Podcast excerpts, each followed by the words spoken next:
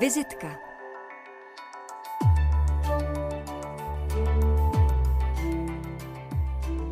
Dobrý den u mikrofonu. Dnešní vizitky vás vítá Ondřej Cihlář a já zdravím do Brna, kde by měla eh, již sedět grafická designérka a terapeutka veřejného prostoru Veronika Ruth Fullerová. Veroniko, slyšíme se? Ano, dobrý den. Dobrý den, ahoj. Tak my se už nějakou dobu známe, tak si budeme tykat, snad nám to naši posluchači odpustí. Eh, já tě napřed eh, představím. Veronika Ruth Fullerová vystudovala střední školu umění a designu v Brně eh, na vysokou školu, pak pokračovala do Zlína, konkrétně na Univerzitu Tomáše Bati a zkušenost má také ze studia na umělecké škole v Belgii. Od roku 2015 se věnuje vylepšování veřejného prostoru je hlasitou kritičkou vizuálního smogu, který se snaží odstranit i ze svého domovského města a konkrétně pro Brno Střed vyvinula manuál dobré praxe, reklamy a označování provozoven. Její práci je ale možné také pozorovat například i ve Žďáru nad Sázavou nebo na Mosteckém a Olomouckém nádraží. O odstraňování vizuálního smogu píše, přednáší a to v podstatě po celém světě. A za svou práci grafické designérky dostala v roce 2018 cenu, cenu Czech Grand Design. To bylo právě za zmiňovanou vizuální identitu manuálu praxe reklamy a označování provozoven v městské části Brno Střed.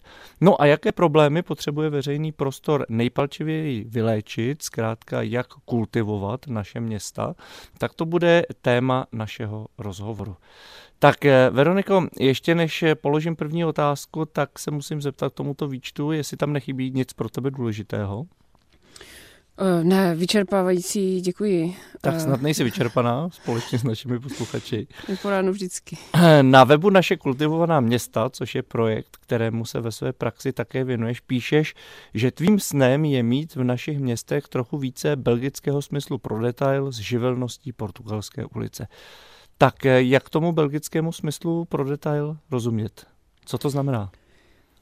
Um, jak to ilustrovat, uh, to úplně nemám nachystaný, pokusím se. Uh, můžu použít urbanistický detail, anebo to je moc odborný? Uh, zkusme, zkusme ho použít. Já, když si nebudu použít. jistý, tak se tě doptám. Jasně, jsou to různé uh, detaily od uh, dláždění až po označování provozoven, prostě cit pro detail ve veřejném prostoru, který úplně nemáme a jsme dost uh, agresivní až jako zbytečně, takže tam ta citlivost uh, pro veřejný prostor v Belgii a design obecně je takové jako větší a to by se mi líbilo sem přinést. No, je to taková jako radost, jo? že to není něco, co se dá nařídit, je to něco, co jako musí ty lidi objevit v sobě a fakt jako si to zamilovat sami. Takže to není uh, regulace, není to něco, co se dá zhora nařídit, ale je to to, že si ti lidi užívají ten design a docení ho. Hmm. Jak to těm e, našim v úzovkách lidem, kteří toto tedy, jak si řekla, příliš v sobě nemají, jak to do nich dostat? Do Asi nich, do nás, řekla... do nás všech, do mě taky. Asi bych řekla, že jako sdílením toho nadšení dovedu si představit kulturní akce, společenské akce a vyloženě a sdílení ve formě třeba terapie osobním setkáváním a terapie uměním, který jsme teďka zkoušeli na podzim na Window Pop Festivalu, tak to jsou jako velice takový živelný akce, kde prostě ti lidi si to můžou zamilovat, můžou pochopit, proč se někdy ten design projeví ve veřejném prostoru tak, jak se projevil a, a co za tím vším stojí, jak to funguje a myslím si, že tomu jako můžou přijít na chuť. No. Hmm. Eh, ty jsi v Belgii studovala, to znamená, že máš ty jejich příklady dobré praxe možná eh, dobře zažité pod kůží. Tak co ti to studium ještě vlastně dalo tady pro tu tvou praxi, kterou teď provozuješ? Konkrétně pro tu praxi vlastně nevím, asi lidsky nebo jako co se týká obzorů, že to vlastně může fungovat jinak. Byla jsem třeba jako naštvaná nebo překvapená, že jsme měli předmět, kde jsme řešili jenom jedno téma, byl to magický realismus a probírali jsme to jako půl roku a říkala jsem si, to přece je škoda, že jsme se toho mohli tolik naučit. A až na konci toho půl roku jsem třeba pochopila, že to je velice nosný, když vlastně se ten student zabývá jenom jedním tématem, jednou malou výsečí dějin umění v různých oborech a pak si to sám zkusí aplikovat, že to má prostě jiný grády pro vzdělávání, to znamená jako na mnoha úrovních, netýká se to úplně praxe, ale obecně třeba přístup k vzdělávání se mě změnil. No. Hmm. Takže jsi tam přišla s klasickým českým přístupem a sice, že vlastně Jasný, akademický hned... vzdělání biflujeme prostě, musíme se naučit A hned bys ty... jim poradila, jak to udělat jinak? No, jasně. A nakonec se ukázalo, že to nebylo, nebylo špatné. No, eh, jak to je vlastně s tou eh, portugalskou živelností, aby jsme se ještě dostali k té druhé půlce toho, co máš pocit, že by České ulice hm, tak nějak eh, polilo živou vodou? Tak tam jsem si jela odpočinout po, po manuálu, protože se přiznám, že to pro mě byl šok. Já jsem z uměleckých škol a je tam trošku jiný mindset než na těch radnicích. Takže to byl první kontakt s tou radnicí a tři roky jsem tam nějakým způsobem docházela a teď jako by to byli skvělí lidi. Jo. To byly jako velice uh, pokrokoví, otevření lidi a všechno, ale přesto ten kontakt s tou byrokracií a veřejnou zprávou byl pro mě totální šok a musela jsem pak odjet jako do zahraničí. Já jsem chtěla jet po Evropě, ale v Lisabonu jsem zjistila, že to město má úplně všechno, co potřebuju, tak jsem se vykašlala na ten zbytek těch měst a mm-hmm. zůstala jsem tam a byla to právě a, taková jako schopnost nic neřešit a jenom si užívat a, a užívat si cestu do práce a z práce, a užívat si vycházku po nábřeží a mít tam spoustu a, pouliční hudby, různých umělců a i nesmyslů, street artu, všeho možného dohromady a je to velice jako inspirativní a živelný, což si myslím, že v Brně dodnes jako chybí. Hmm. Možná nejenom v Brně, možná i v ostatních českých, moravských a sleských městech. A není to dáno také tím, že třeba jsou eh, jak v Belgii, tak eh, v Portugalsku trochu jiné nátury, že ta, řekněme, eh, jako nějaká energie té společnosti je trochu jiná? Než u nás? No, jako do jisté míry to souvisí s úpravou těch veřejných prostranství, což je jako jedno z těch mých témat, protože v momentě, kdy vlastně máte obrovskou pěší zónu nebo dostatek prostoru pro bezpečný pohyb na kole, tak se začnete chovat jinak, začnete to město vnímat jinak a začnete jakoby mít jiný vztahy, jiný šance na seznámení a podobně. A typicky třeba, když jste ve městě plný nadchodů, podchodů a, a jakoby a několika proudých silnic, tak ta šance na seznámení s někým je výrazně nižší, než když žijete prostě v nějaké části města, kde je to živelný, kde je otevřený parter, plný obchodů a je tam spousta lidí. To znamená, utváří vás to a vaši náturu, to, jak to město vypadá a funguje, od jako urbanismu, dopravy, strašně jako těžce měnitelné věci a potom až po ten vizuální smog, který s tím trošku jako souvisí. Takže do jisté míry jako se na tom podílí to město, no, jací jsme. Hmm. Tak pojďme se teď vrátit zpátky do České republiky. Ty, když jsi šla dnes do, Brně, do brněnského studia, což eh, je třeba opět připomenout, že spolu nesedíme naproti sobě, tak narazila si cestou na ulici na nějakou situaci, o které jsi říkalo, tak tady by to opravdu chtělo zásah. Tady to není dobré, tady je to plné smogu, který mě štve pořád.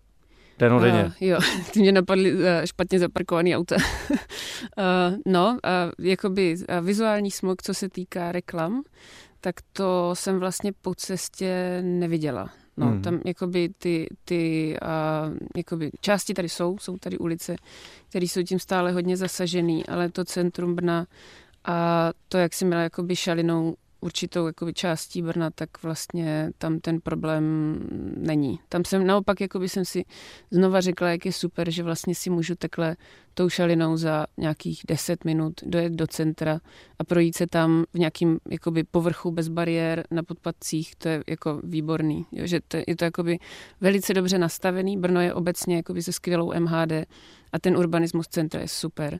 Takže to jakoby jsem dneska měla v hlavě a ta reklama už tam nějak eh, nefigurovala. Hmm. Ale pojďme si říct, co dál eh, tebe zajímá, tak eh, nemusí to být nutně jenom reklamy, které tedy, jak si řekla teďka v Brněnském centru, nejsou tím největším problémem, ale další příklad navigačního smogu je například množství značek, různých ukazatelů, směrovek, dopravních, tedy dopravního značení, ale i nad silnicemi v městském prostředí, to jsou to v podstatě dálniční návěstidla obří, které jsou koncipované pro rychlosti 130 km, ne pro 50, eh, různé zábradlí, další bariéry a tak dále. Tak i s tímhle tím si spokojená v centru Brno? To samozřejmě ne a to se dostáváme vlastně přes zastávku jugoslávskou, tam jsem jela a tam je svodidlo. Normálně je to v centru města a je tam svodidlo a dodnes nevím, co tam dělá. Prostě je tam patero zábradlí za sebou, obří zábradlí, aby se zábradlí koupilo, nevím, co tam jako jinak dělá. A, a pak je tam to svodidlo a to mě úplně fascinuje, no. Je to nesmysl samozřejmě. Hmm. Eh, no, mm, k tomu, jak je snadné či naopak obtížné takovéto věci odstraňovat a s kým to vlastně řešit, tak o tom si se také pokusila shrnout své zkušenosti do kuchařky kultivace českých měst. O tom se eh, budeme bavit později. Teď se ovšem dostáváme k první písni, kterou si vybrala a sice od Valdemara Matušky píseň Mrholí. Proč? Protože mrholí, ne, je mlha. to jsem tušila. A mm-hmm. Je to moje oblíbená píseň, to je jako skvělý chill a já Valdu miluju, tak koho jinýho. No tak jo. Eh, pokud máte jakýkoliv dotaz na našeho dnešního hosta, na Veroniku Ruth Fullerovou, tak eh, prosím je pište na e-mailovou adresu vizitka. S grafickou designérkou a terapeutkou veřejného prostoru Veronikou Ruth Fullerovou si dnešní vizitce povídá Ondřej Cihlář. Dozněl, dozněla píseň Mrholí Valdemara Matušky, to znamená, dotkli jsme se 60. let, nebo spíše oni nás. A mě by zajímalo, jestli máš eh, pocit, že veřejný prostor byl eh, méně zasažen vizuálním smogem v 60. letech než dnes. No, to je těžká otázka. Já mám v tomhle hrozně ráda Pavla Coufalíka, který se tomu tématu věnuje, jak se vlastně označování provozoven vyvíjelo od první republiky až po konec socialismu. A tam je nutný jako podotknout, že ono se to projeví, když nemáte tu svobodu a demokracii. To znamená, Jasně, nebyla tam demokratizace nebo laicizace toho celého oboru, to znamená, mohlo to vyrábět jenom VIP skupina lidí, kteří byli vzdělaní a byli napojení na určitý struktury, jak jakoby tady, tak v zahraničí.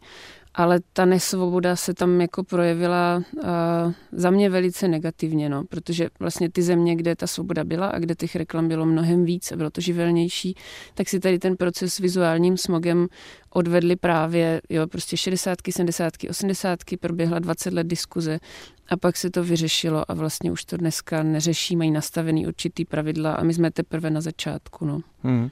Já si pamatuju, když jsme vyjeli poprvé v, na začátku 90. let do příhraničních rakouských měst, tak jsme byli úplně fascinováni, jak jsou ty ulice pestré, jak jsou plné barev a všeho oproti těm našim unifikovaným vlastně popiskům těch jednotlivých obchodů, které, jak si říkala, ano, pocházely vlastně ze státních studií, že jo, propagačních. Na druhou stranu dneska se spousta lidí, grafiků, designérů vrací tady k těmto dobám totalitním a vlastně je eh, do jisté míry vzývají, jak to bylo čisté a krásné, tak není v tom někde nějaký rozpor?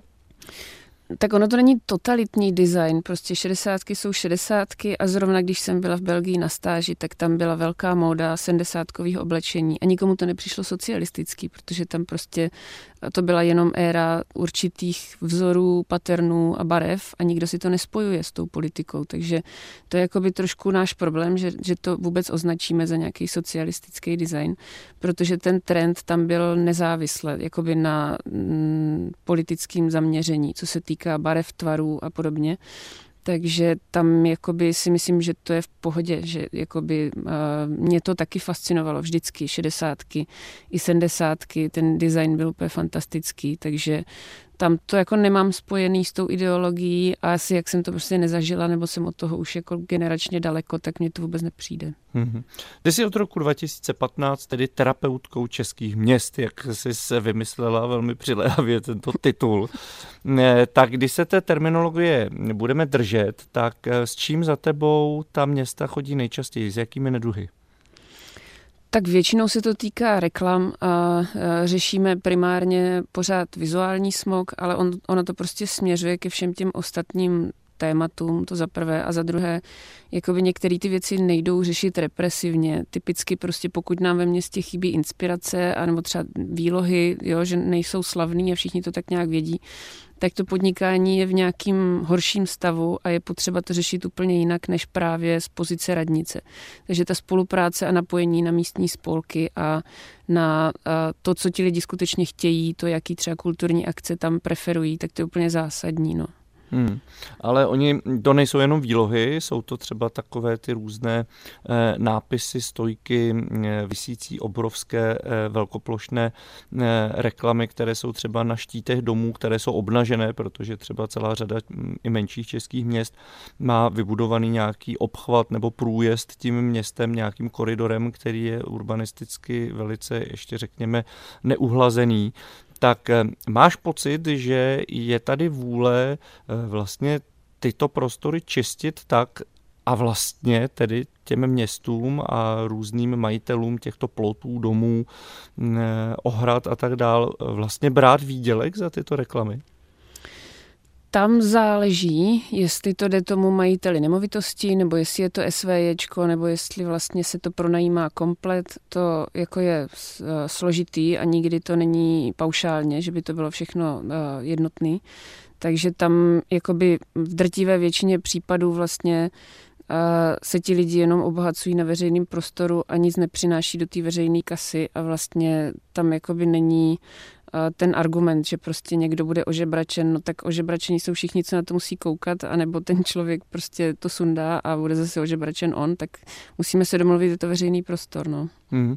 Čili znamená to zavést třeba nějaké pravidlo eh, na úrovni města, že zkrátka eh, štíty domů, které patří veře, eh, soukromému majiteli, tedy není možné opatřit velkoplošnou reklamou? Není to omezování svobody? Jako všechno je omezování svobody, to, že neparkujeme na chodníku, je taky strašný omezení svobody. To, že mm-hmm. nejezdí auta po chodníku, je úplně absurdní omezení svobody pro auta, protože ano. proč by nemohli, no tak musíme se nějak domluvit, že jo, a svoboda jednoho mm, jakoby končí tam, kde začíná svoboda toho druhého, no, takže tam jako je na snadě se domluvit, na těch menších městech se to většinou neřeší represivně, a, a jako jde to, teoreticky. Hmm. Ta legislativa toho za stolik jako neumožňuje a třeba velký problém je s ilegálními billboardy. Tam je nutný říct, že jako tam bude potřeba nějaký, jakoby nějaká legislativní změna, aby se v tom udělal pořádek ale některé typy reklam v tom městě prostě takhle řešit nejde úplně z hora nebo celostátně a musí se to řešit tou dohodou a ideálně prostě, když ti lidi se natchnou a sami to sundají, protože prostě pochopí, že to není to nejlepší, co můžou tomu městu dát a že vlastně se tímhle nechcou reprezentovat. Jo, že třeba jednak pochopí, že to mají málo peněz na to, kolik toho svého města obětují, jo, že jako by měli požadovat třeba mnohem víc. A Uh, druhak vlastně, že jakoby co tím tomu městu dělají, no, obecně. Tam je jako vždycky problém to, toho urbanistického zásahu, protože my tím jako tomu místu až tolik nepo, nepomůžeme, když tu reklamu sundáme. Jo, tam je potřeba s celým tím prostorem komplexně začít pracovat s dopravou v tom městě a začít nějakou cestu, která se projeví za pár desítek let a celkově to místo nastavit jinak. Jo, to znamená, sundáním plachet toho jako moc neuděláme, hmm. ale tím, že se budeme zabývat dopravou, urbanismem a tím, jak to město funguje a jak třeba může fungovat úplně jinak, tak tím toho můžeme změnit hodně. No, včetně té nátury a toho, že ti lidi prostě potom sami nebudou chtít. Hmm. E, ještě by mě zajímalo, e, když tedy o tom takhle hovoříš, takhle komplexně, tak jsou to všechno věci, které ty jako terapeutka veřejného prostoru nabízíš? Nenabízím, já jsem takový rozstřel, já jsem rozcestník a cítím tu zodpovědnost vlastně mít přehled v maximálním množství oborů a specializací, ale je tam vždycky jakoby ta určitá hrana, vím přesně kde, kde to jako musí jít na toho specialistu a ten to vypracuje. Mm-hmm. To znamená, já doporučím, kde se má třeba vypsat veřejná architektonická soutěž, kde to dává smysl, nedává smysl. Doporučím, kdy, kde, jak oslovit dopravního specialistu, kde je to nejhorší, kde by se to dalo třeba řešit ale nebudu to dělat, nebudu to jako dodávat. Já jsem spíš ten poradní subjekt a spíš pomáhám, jako jak to strategicky uchopit a napojit na ty občany. Mě zajímají spíš lidi ve výsledku. Hmm. A vlastně tady tyhle specializace respektuju a myslím si, že by jako mě to trvalo desítky let si to osvojit a proč, když tady fungují skvělí specialisti. Hmm. Ty jsi sepsala kuchařku kultivace českých měst, eh, která má podtitul Jak kultivovat město během jednoho volebního období a sklidit za to adekvátní pochvalu. Dají se takové zásahy, které tady zmiňuješ a které načínáme za jedno období stihnout? Určitě. Tam jako je nutný vlastně respektovat toho odborníka, který načrtne nějakou dlouhodobou vizi a potom jako v rámci těch čtyř let můžete udělat spoustu kroků, když jako zohledníte tu vizi a tu strategii a tu koncepci, tak vlastně tam většinou bývá prostor pro ty malé kroky, kterými postupně se dostáváme dál a dál a určitě to jde, no. Určitě tam jako spousta prostoru a myslím si, že by se to takhle mělo koncipovat a mělo by se vlastně respektovat strach toho politika, že se nebude mít čím prezentovat, z čeho vznikají vždycky jako ty sochy, divný fontány, že se to vždycky nějak rychle upeče, rychle se to odhalí, aby teda bylo čím se prezentovat.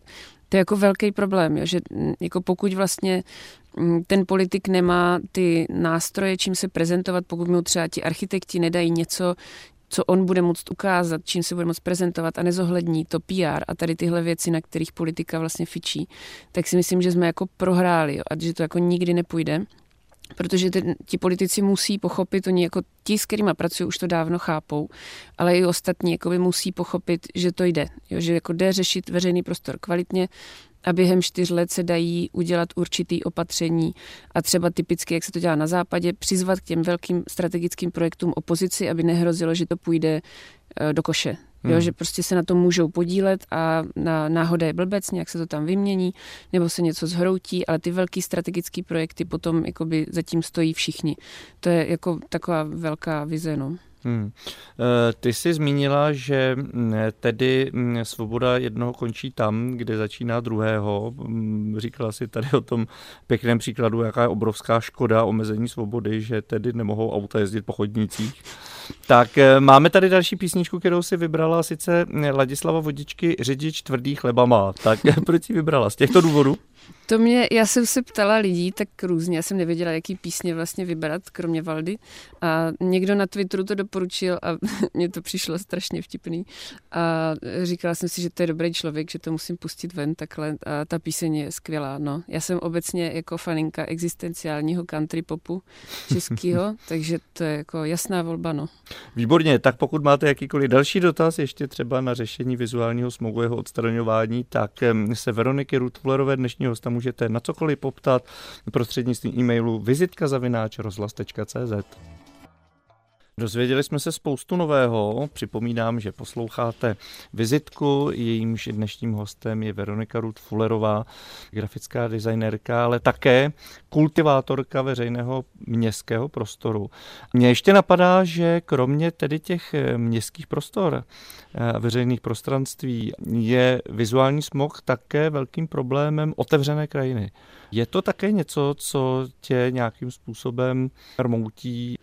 Určitě tam si myslím, že bude potřeba prostě ta plošná legislativa. To je zase něco, co je mimo města a tam jako to není jinak řešitelný a nějaká ochrana té krajiny a před tím balastem je určitě na místě. No. Tak tam jako novelizace těch zákonů, co se toho týkají, to určitě musí přijít, tak jako to třeba bylo v Polsku, jo, kde se to fakt povedlo dostat pod kontrolu a myslím si, že to je jako dobrá cesta. Hmm, jaký je tam rozdíl mezi tou polskou krajinou podél silnic eh, a tou naší? Tak eh, tu naší trápí zejména tedy neuvěřitelné množství všech typů různých billboardů. No jasně, tam je jako roztříštěná legislativa, je tam prostě obrovská šedá zóna jakýchsi pololegálních nosičů, kterých nikdo neví a je tam takový zmatek a tolik jako prodlužovacích lhůt, že když se tím začnete zabývat, tak to je prostě na provaz a vůbec jako tam nic nedává smysl, to znamená zavést nějaký uh, jako tlustou čáru a říct prostě uh, od teď prostě za pět let všem stavbám pro reklamu vyprší povolení a hotovo a pojede se od znova. A bude to mít každý prostě jasnýho majitele a budeme vědět, co kde proč je. A ne, že se vlastně budou různě kumulovat a motat tady nelegální nosiče, bude to nalítávat na auta, jako je to nebezpečný, nesmyslný a je potřeba s tím něco udělat. Hmm. Je to celá řada kuriozních věcí. Při výjezdu z Prahy byla například zaparkovaná u D1 tramvaj, která se pak ukázala, že má být reklamním nosičem. Podél cest máme různé jako kontejnery, na, které, na kterých jsou třeba různé nápisy, nebo, ne, nebo jsou to uh, třeba uh, popsané obří plochy na různých uh, zemědělských stavbách a tak dále. Tak tohle to všechno je to, o čem hovoříš? Jasně, jasně. Ono se to jako velice podobá odpadku, to znamená ideálně prostě, aby, aby vyjeli popeláři, všechno to naložili každý den a odvezli to úplně bez problému. No. Hmm. Je to spousta práce, kdo ji udělá? No, to je otázka.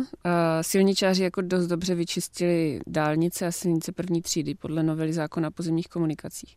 Takže tam se to povedlo, tam je nějaká, jakoby, nějaký aparát, který funguje. Myslím si, že to moc není u stavebních úřadů a vlastně s tím celkově problém, takže to se teďka nějak jako snažíme vymyslet, aby, abychom doporučili dobré věci, aby to jako mohlo fungovat, aby to zase nebylo přes čáru, jo, aby to prostě dávalo smysl, no, to je velice těžký. Hmm. Když už se bavíme o pohybu mezi městy, tak samozřejmě pokud se bavíme o pohybu autem, nikoli třeba vlakem nebo letadlem, tak pokud člověk jede autem, eh, tak se stále ještě eh, orientujeme podle těch různých eh, vlastně navigačních tabulí a tak dál, pokud nejedeme teda slepě pouze podle navigace, tak by mě zajímalo, jak se ti líbí grafika vlastně těchto českých, čes, tohoto českého navigačního silničního systému. Protože když člověk vyjede v létě nebo kdykoliv v roce do zahraničí, tak skutečně ten systém není sjednocený v rámci Evropské unie. Každý vlastně stát má trochu jiný, tak jak vnímáš ten český?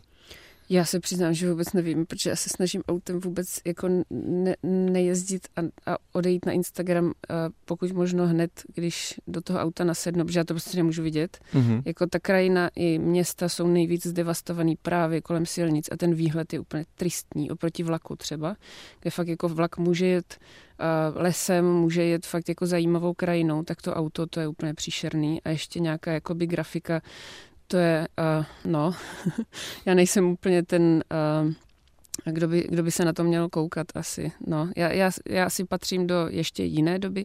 Já jsem byla minulý týden v muzeu karoserií v Vysokém mítě mm-hmm. a tam byly auta, kterými bych jezdila, tam byly nápisy, na který bych se ráda dívala, pumpy, na kterých bych tankovala. To byly úplně neuvěřitelné umělecké díla, všechno na míru, všechno strašně drahý. To je éra, kdybych jako moje prababička taky jako řídila auto velice vášnivě, ale dneska mě neoslovuje design aut, a design pump a nápisy kolem silnic, obecně design čehokoliv kolem silnic. Takže pro mě je to jako nutný zlo. Chápu, že to prostě nejde jinak, jo. spousta lidí takhle musí jezdit, zvlášť mezi městy, to jako vždycky bude dávat smysl ale není v tom ten požitek. Já potřebuji jídelák, potřebuju prostě, uh, jo, jako ta, ta štábní kultura výdeláku, to je úplně jiný cestování, prostě, proč bych jela autem. Hmm.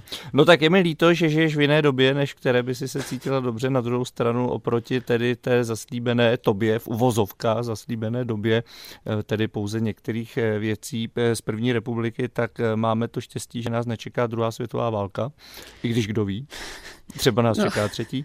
Ale budeme se vracet do Brna a to i prostřednictvím dotazu, který přišel na naší adresu. Posluchač Honza Macků nás oba zdraví a chci se Veroniky zeptat, jestli zaregistrovala, jak bude vypadat prostor Nové haly Arena Brno v pisárkách interiér a exteriér. Zda někdo více řeší orientační systém, reklamy, nebo to bude vše v dikci architektů bez dohledu někoho nezávislého a v okolí haly eh, bude řešit eh, zřejmě vše magistrát a jeho firmy. Díky, Honza Macku.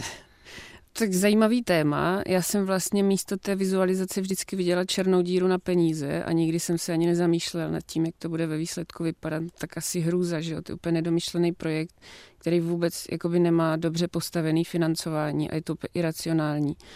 A já vidím ten podvod, že jo, já tam jakoby ne, neřeším orientační systém, takže ať tam bude cokoliv, tak uh, to bude ta černá díra na peníze, no, to, takhle to vidím. Hmm.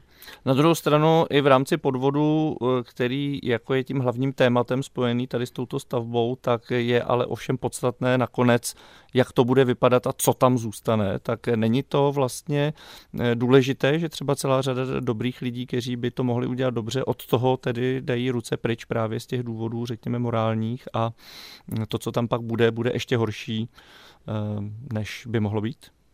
Tak proč to třeba nedělali nějací dobří architekti, že jo? Tak když už je to hala za tolik peněz, ať to dělá za Hahadit, prostě, ať to jako má ty grády, že jo? Ať je to nějaký prostě světový architekt. No a to se nestalo, takže ta stavba samotná je úplný omyl. Hmm. A co potom tam za orientační systém? No tak nějaký další omyl nějakého jako uh, neschopného člověka, no, který se na to naváže, no. Co, co, co jiného, no. Máme tady další zajímavý dotaz, otevírám toto okénko, i když tedy z úplně jiného ranku, ale když už jsme tím začali, tak v tom budu pokračovat. Ehm, dobrý den, podle toho, co váš host říká, se mi zdá, že těch věcí je veliké množství a s nejistým výsledkem.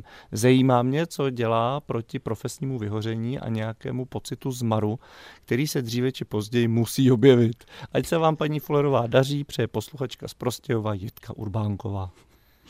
Tak to je určitě velký téma, ta hrozba vyhoření tam vždycky je, ale mě teda nejvíc baví ti lidi, na to já se koncentruju. A obávám se, že jsem jako blíž sociologii než architektuře a ráda jako jsem v kontaktu s těma lidma, to je vždycky součást té strategie, kterou pro město děláme, potřebuji poznat ty místní a to, co oni chtějí.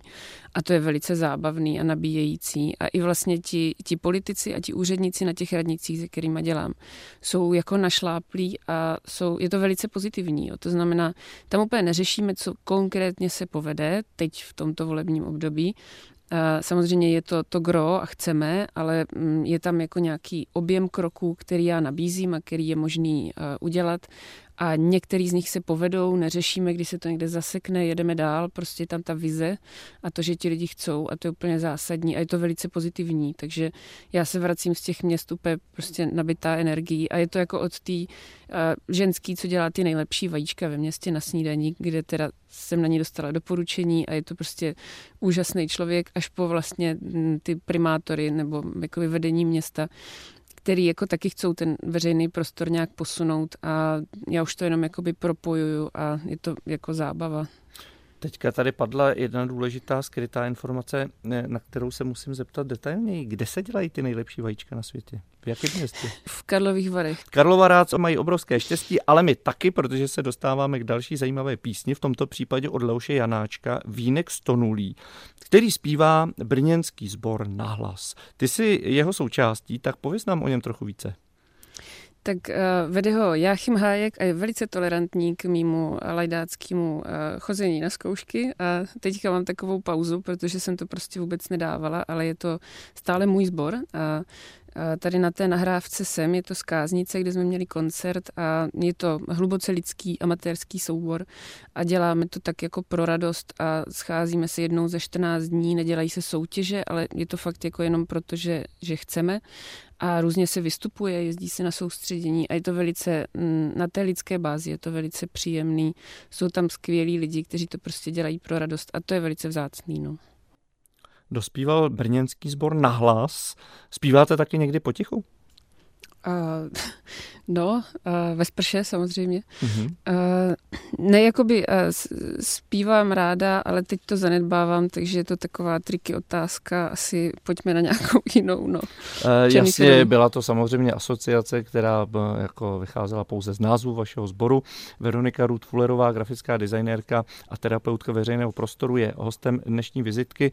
No a mě by zajímala ještě další věc, protože ty si říkala, že se vracíváš vlastně paradox paradoxně, nečekaně docela nabita eh, z těch různých interakcí ve městech, eh, v městečkách, které si tě objednávají na konzultaci vlastně těch proměn veřejného prostoru a tak dále. A e, zajímalo by mě, nakolik ale třeba e, se daří součinnost různých těch orgánů, které jsou v rámci těch řízení e, důležité. Jsou to různé technické zprávy komunikací a tak dále, protože například před lety v roce 2010 svým site-specific projektem eh, takový, řekněme, vizuální umělec EPOS 257 eh, udělal v Praze na Palackého náměstí zajímavý projekt, který by nazval 50 metrů čtverečních a sice on tam zcela svévolně eh, v oranžové vestě se svými kolegy vystavěl takovou 50 metrů čtvereční velkou plochu, kterou, kterou vlastně ohraničil takovými těmi mobilními ploty a zjišťoval, jestli se někdo bude pídit po tom, co to tam dělá. Stálo to tam prostě uprostřed náměstí eh, a ukázalo se, že 54 dní to trvalo technické zprávě pražských komunikací, než přišla na to, že nejde o žádný plánovaný a povolený zábor. To znamená, že ta nekomunikace těch institucí v rámci, v tomto případě hlavního města Prahy, je neuvěřitelně zdlouhavá. Možná už se to změnilo, šlo o projekt z roku 2010. Tak, eh, co to znamená pro tvou práci a pro práci právě proměn tedy těchto různých měst, kde se musí sejít celá řada různorodých organizací a dát takzvaně hlavě dohromady a pokusit se něco změnit. Není to beznaděj od začátku do konce? Není, eh, je to jádro té mojí práce. Jo. Tam se jako motají různé dokumenty, ale i jádro toho manuálu v Brně bylo, že se prostě všichni ti lidi musí potkat osobně a musí se domluvit a je nutný to takhle stavět. Proto ty strategie, které nepočítají s tím člověkem, co je bude používat a nezapojí ho do té tvorby, nikdy nefungují. To je důležité jako vypíchnout, že je nutný to řešit a je to přesně o té komunikaci, o vyjednávání a ono je to na tom městě často i vidět, jo, že se třeba rovnou zeptám, jako jaké vztahy tady máte s dopraváky, protože vidím všechny ty uh, problémy, co tam jsou a oni řeknou, no hrozný, jo, tam prostě sedí nějaký jako šílenec a pak to nejde, jo, nebo pak jakoby narazíme samozřejmě na úplně nepoužitelný typy, který prostě škodí a užívají si to, tak to je problém. Ale se spoustou lidí se jde domluvit a stačí ty lidi třeba sezvat osobně, jo, stačí se s nima pobavit, stačí prostě udržovat nějakou vizi a oni se postupně nalodí, takže to jako jde, ale typicky třeba Národní památkový ústav a ty městský odbory památkové péče, tam bývají různé jako spory, a problémy jo, a pocitují to ty podnikatele, někdo, kdo tam chce stavět, něco opravit a je to nesnesitelný vlastně pro ty občany, takže ty problémy tady rozhodně jsou a občas jsou neléčitelný, protože jsou na osobní vázi ale zase spousta jiných věcí řešit jde, no tak jdeme tou cestou nejmenšího odporu, kde prostě ti lidi jsou nějakým způsobem uh, uh, jako chytří a fungují, no, že nechcou jako škodit všem lidem okolo, protože jsou zakomplexovaní. Hmm. Máme tady zajímavý dotaz. Hmm, paní Petra Švejdarová píše, ráda bych se zeptala, co dělat, když naší ulici Nuselská sídlí obchod s výtvarnými potřebami, který svými četnými plastovými cedulemi hyzdí nejen historický dům, ale i celou ulici. Radnice Prahy 4 je zatím zdá se nečinná, neb celé Nusle jsou zahaleny pod hustou pokrývkou vizuálního smogu. Děkuji za odpověď tak tam, vzhledem k tomu, že jakoby manuál pro reklamu v Praze je, tak tam vlastně není nic jednoduššího, než ho vzít i na ty nusle, jakože není potřeba vyvíjet nic nového. A, a je možný, to se na městech často dělává, že se vyvine vlastně dotační program, který ty lidi pozitivně namotivuje, aby do té změny šli. Ale zase musí tam být politická vůle, musí někdo chtít, musí se o to někdo starat a bez toho to úplně nejde. No, pak samozřejmě to jde z dola, jako by domluvit se s tím člověkem, ale tam je to velice těžký a do toho bych se asi nepouštěla ani sama já a záleží asi jako hodně na té politické reprezentaci a toho, jestli chce nějakou tu energii do veřejného prostoru investovat. Hmm. E, máme tady další, v tomto případě e, již čtvrtou v pořadí skladbu, kterou si zahrajeme, u které je napsáno Tatínkova skladba. E, pravděpodobně tedy vaším otcem je Pavel Zemek Novák a budeme mm-hmm. si hrát jeho sonátu číslo dvě. Tak pojďme si k tomu říci více. Tak zadala jsem mu, ať se to dá poslouchat uh, normálním uchem lajka. On má takový náročný ty skladby.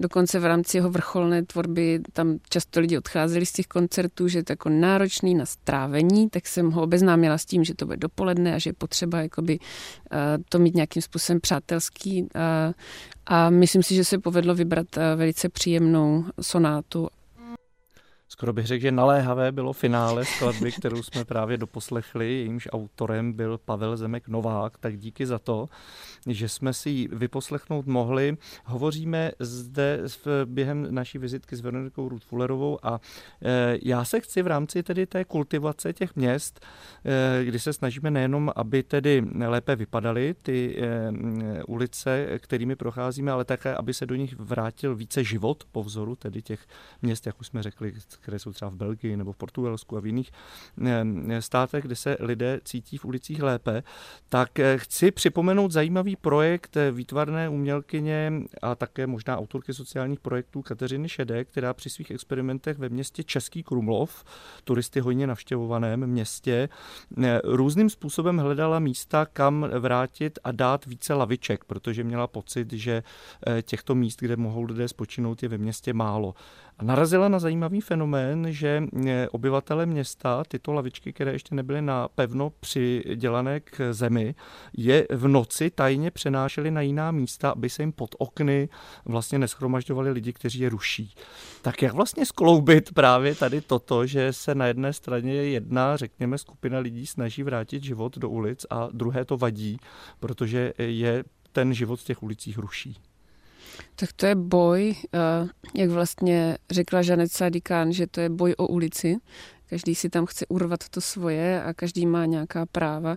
Já si myslím, že je důležitý vlastně sbírat o tom data, když se něco takhle jakoby experimentuje, tak je dobrý vlastně sbírat tady ty, ten feedback a ty reference od lidí, co tam žijí a je to jedna z těch, jakoby, z té zpětné vazby, jo. tak prostě uh, to nechtějí pod okny, ty lavičky a je tam problém s turismem, takže Možná je spíš otázka, co teda dělat s tím turismem a ty lavičky za to vlastně nemůžou a není to jádro toho problému. No. Hmm. A dalším dobrým a zajímavým tématem, který vlastně už trochu přichází na závěr naší dnešní vizitky, jak bojovat se smogem světelným. Je to, jsou to různé odlesky, osvětlení, reklam, komunikací, ale taky celá řada lidí eh, si dává různé takové ty světýlka na fotobuňku, různě do dvora, před vchod a tak dál a jakékoliv projíždějící auto i ve dvě v noci rozsvítí takovouto fotobuňku, která zase třeba jiným sousedům svítí do oken a ruší při spánku spánku. Jak tohle to vlastně harmonizovat mezi sebou, mezi sousedy? No, zhasnout no, v noci. Tohle to úplně stačí. Dobře, uh, ale soused má třeba jiný názor? Jasně, ono je dobrý si uvědomit, co tím způsobujeme, že devastujeme ekosystém, že si ničíme vlastní zdraví, že pokud je tam jakoby větší riziko diabetu nebo obezity nebo rakoviny, jo, že to není sranda a že to není jenom o té estetice a nějakému jako cítění a citlivosti vůči veřejnému prostoru, ale že to je úplný nesmysl a že to jako musíme vzít jako opatření chránící zdraví, a který a, jakoby chrání tu přírodu okolo. Takže tam jako bych moc o tom nedebatovala, prostě to zhaslo. Hmm. No, každopádně sousedské spory mohou být tvrdé a nepříjemné, to znamená, že je tam nějaká vyšší instance, která na to, na to může dohlédnout nebo dokonce eh, požadovat vlastně takovouhle změnu. Tak ta legislativa se dá nastavit různě. A zrovna u tady těch jakoby výrazných bezpečnostních rizik si myslím, že to je na místě, a tak jako vlastně se města a stát stará o osvětlení ulic a nebo neosvětlení ulic. Jo. Jakoby spousta vesnic se rozhodla proto úplně zhasínat vlastně veřejné osvětlení tak je možný jakoby určitý předpisy a určitý zákony nastavit tak, aby prostě se to hlídalo všude. To je podobně jako znečištění vzduchu, tak prostě musíme mít nějaký limity, musíme to nějakým způsobem korigovat a tady už to jako nedá úplně názor moudrých lidí z řad veřejnosti a není možný se jenom tak domluvit. Tady zase je potřeba nějaké opatření a prostě si říct, hele, chceme být zdraví a, a tady jde o zdraví, takže je nutný to vypnout. No. Hmm. Teď se dostáváme k poslední otázce a sice, co je teď momentálně projekt, kterým se zabýváš? Teď jakoby investuju hodně času do spolupráce s městy a taky do festivalu. Já bych to ráda měla mezinárodní, to znamená zkouším navázat nějakou mezinárodní spolupráci a zabývat se tou kultivací a vlastně toho, jak má veřejná zpráva fungovat ve vztahu k veřejnému prostoru. Ty procesy a péče o to místo, nejenom co se týká soutěží a těch velkých rekonstrukcí, ale právě to, jak se staráme denodenně o ten prostor tak, aby dlouho vydržel, fungoval, byl kvalitní. Tak to bych ráda jako měla na mezinárodním poli a to je teďka hlavní. To jsem do noci včera vyplňovala nějaký tej eh, spolupráce a podobně, tak to je velký téma. No. Hmm, jak se ten festival jmenuje, aby byl k Window Pop, jmenuje se Window Pop a týká se jakoby výloh v ulicích a toho, jak vlastně ta ulice komunikuje s interiérem a s provozovnami a je to moje takový velký téma, je to navázaný na biznis a na obchodníky, takže dělám tam jakoby soutěž o výlohu roku, ale krom toho jakoby chci i do toho prostoru města, chci s tím nějak experimentovat a je to takový hrací pole. Součástí toho je i ta jakoby odborná konference pro starosty a tam jakoby zkoumáme ty procesy a to, jak by se to dalo zlepšit, ale pak je tam ta terapie, to hrací pole a, a terapie uměním, setkáváním a podobně hmm. a to je takový zábavný. Kdy ta konference pro starosty bude? Bude to zase na podzim. Teďka mm-hmm. ještě nevím přesný datum, ale loni to bylo v listopadu, tak někdy tak kolem toho data určitě. Dobrá, eh, to byla Veronika Rudfullerová, my se dostáváme k poslední písni dle tvého výběru a sice Jany Kratochvílové v stínu Kapradiny. Tak proč jsi vybrala? Tak to je s manželem naše svatební píseň a vzhledem k tomu, jak ho zanedbávám a neustále někde jezdím a trajdám, tak jsem si říkala, že, že ho to potěší a No, je to samozřejmě moje oblíbená píseň a je to čistá krása. Tak já doufám, že manžel poslouchá, že ho to potěší. Zdravím do Brna, díky moc za tvou účast, ať se ti ve všem dále daří. Díky moc za pozvání, mějte se. A od mikrofonu se loučí Ondřej Cihlář.